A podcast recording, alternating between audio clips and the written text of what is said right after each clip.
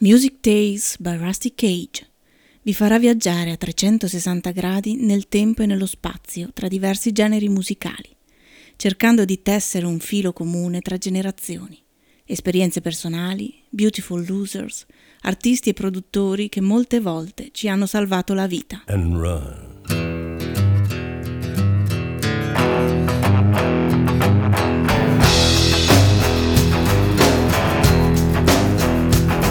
When the forest burns along the road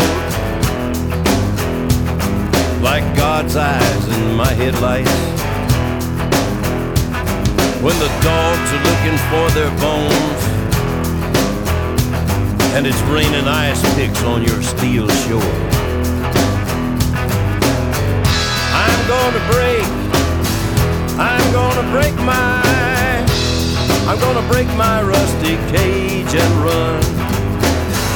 I'm gonna break, I'm gonna break my, gonna break my rusty cage and run. I'm gonna break, I'm gonna break my, gonna break my rusty cage and run. I'm gonna break, I'm gonna break my, gonna break my rusty cage. yeah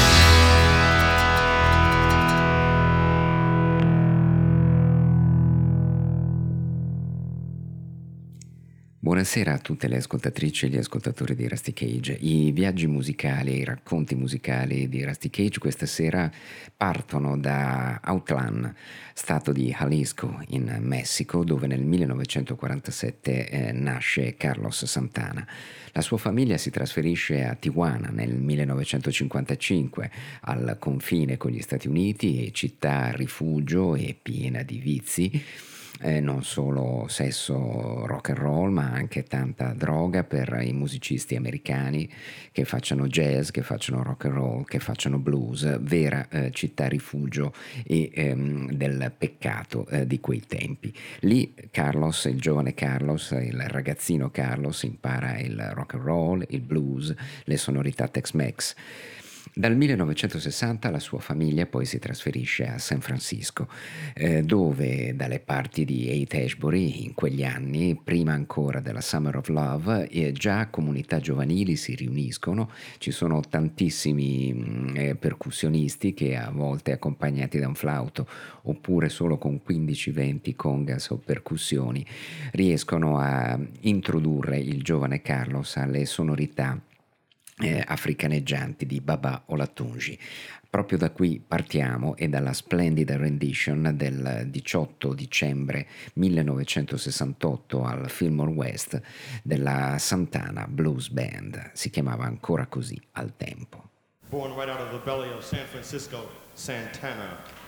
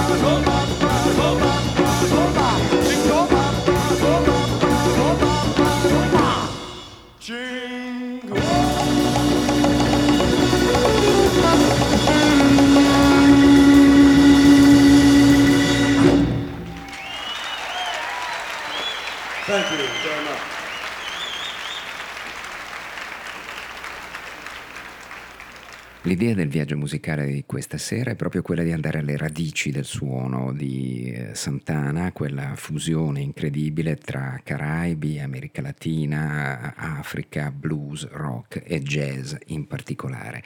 Prima di Woodstock prima dell'uscita dell'eccezionale album d'esordio dell'agosto del 1969, 15 giorni dopo la eh, straordinaria performance di eh, Woodstock. Qui la formazione è molto diversa da quella che comparirà a Woodstock con i due percussionisti, José Cepito Arias e Michael Carabello, e il giovanissimo e furibondo eh, batterista Michael Shrevey. Qui la formazione è a 5, i leader sono Carlo Santana per l'appunto, manco a dirlo, Greg Rowley, grande tastierista e voce solista definitiva diciamo del gruppo nel dicembre del 68, David Brown al basso che resisterà poi per qualche tempo anche in quel ruolo e una sezione ritmica percussiva affidata al bianco Bob Doc Livingstone, molto sinuoso, molto jazzy come sentirete, e a Marcus Malone alle congas che poi perderà il posto perché finirà incarcerato per motivi ancora non ben eh, conosciuti dalla stampa specializzata eh, rock eh, dell'epoca. Eh, abbiamo alcuni bootleg che documentano eh, l'attività pre-Woodstock e pre-primo album di Santana. Il primo concerto dal vivo nell'aprile del 68 al Fillmore West di Bill Graham, ma il livello sonoro delle registrazioni è abbastanza precario e quindi non è adatto a una trasmissione come quella di stasera. Eh, ci sono poi delle mh, mm, eh, registrazioni ai Pacific Studio di San Mateo, California, dell'inizio del 69 con il produttore David Robinson, ma la formazione è già cambiata. E quindi ci eh, focalizziamo sul doppio live uscito poi nel corso del terzo millennio, nei primi anni 2000, che eh, fotografa le eh, session live eh, tra il 19 e il 22 dicembre del 1968. Il eh, sound è ancora molto molto jazz, come dicevamo, a Carlos piacciono moltissimo Kenny Barrell, Wes Montgomery, Gabor Zabot, ma ci torneremo tra poco. Questa è la versione lunga di Treat che compariva e comparirà poi sul primo lavoro nell'agosto successivo, ma il, eh, l'intro di piano dura dai due ai tre minuti, non è mai stata così dilatata e così mm, cool. Treat Santana Blues Band dal vivo al Fillmore West nel dicembre del 1968, prima di Woodstock.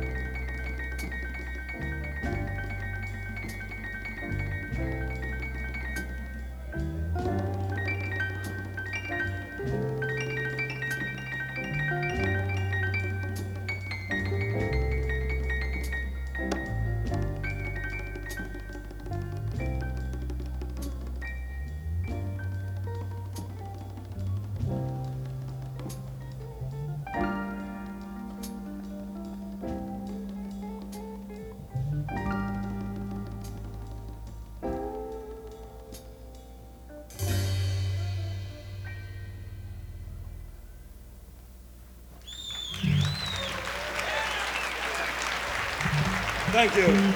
Thank you very much. Le influenze jazz sono molto molto presenti. La stessa Treat raccoglieva un tema del sassofonista tra acustica, musica acustica ed elettrica del tempo, Ed Harris, di notevole successo nella seconda metà degli anni 60. E il brano che ci andiamo ad ascoltare, rimasto inedito fino ad inizio eh, anni 2000, è Conquistadore Rides Again, un brano di, della band del quintetto di Chico Hamilton, ehm, arrangiato e coordinato dal grandissimo Charles Lloyd che aveva la chitarra anziché il piano, appunto. Eh, Gabor Zabò, già eh, passione giovanile eh, di Carlos Santana, che riprenderà in coda Black Magic Woman, la sua Gypsy Queen. Andiamoci ad ascoltare quindi Conquistador Rides Again rimasto inedito per eh, più di 30 anni eh, agli ascoltatori di Santana in quelle magiche notti del Fillmore West del dicembre del 68. Will you settle?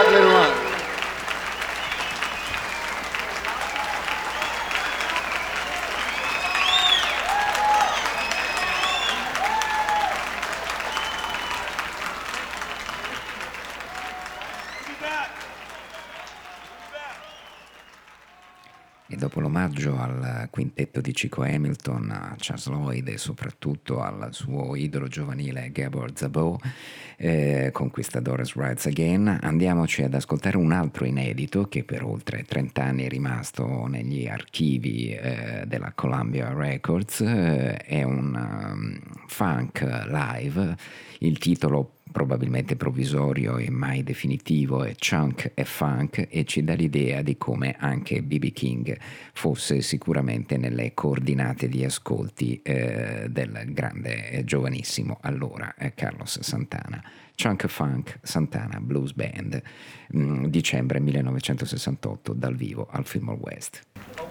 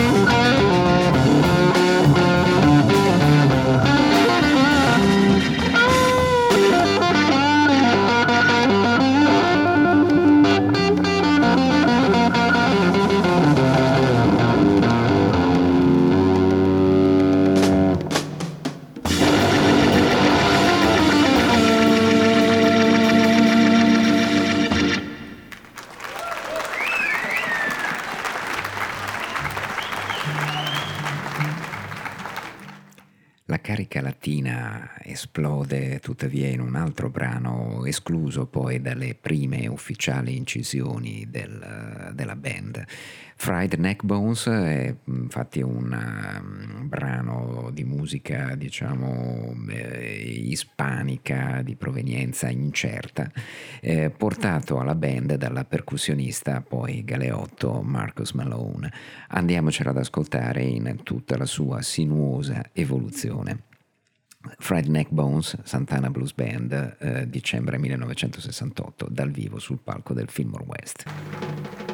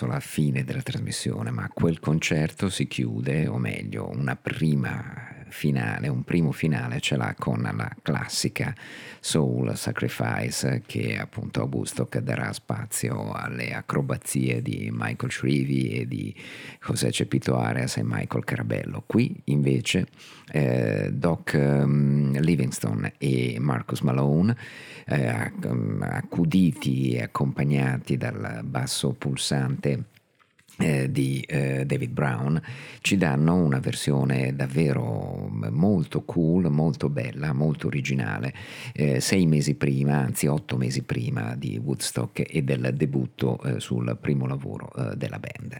Ci saranno ancora in coda alcune sorprese di cui parleremo tra qualche minuto. One of the nicest things going for San Francisco. Let's do that once again for Santana, please. Thank you. Y'all don't think this is a soul sacrifice. I got news for you.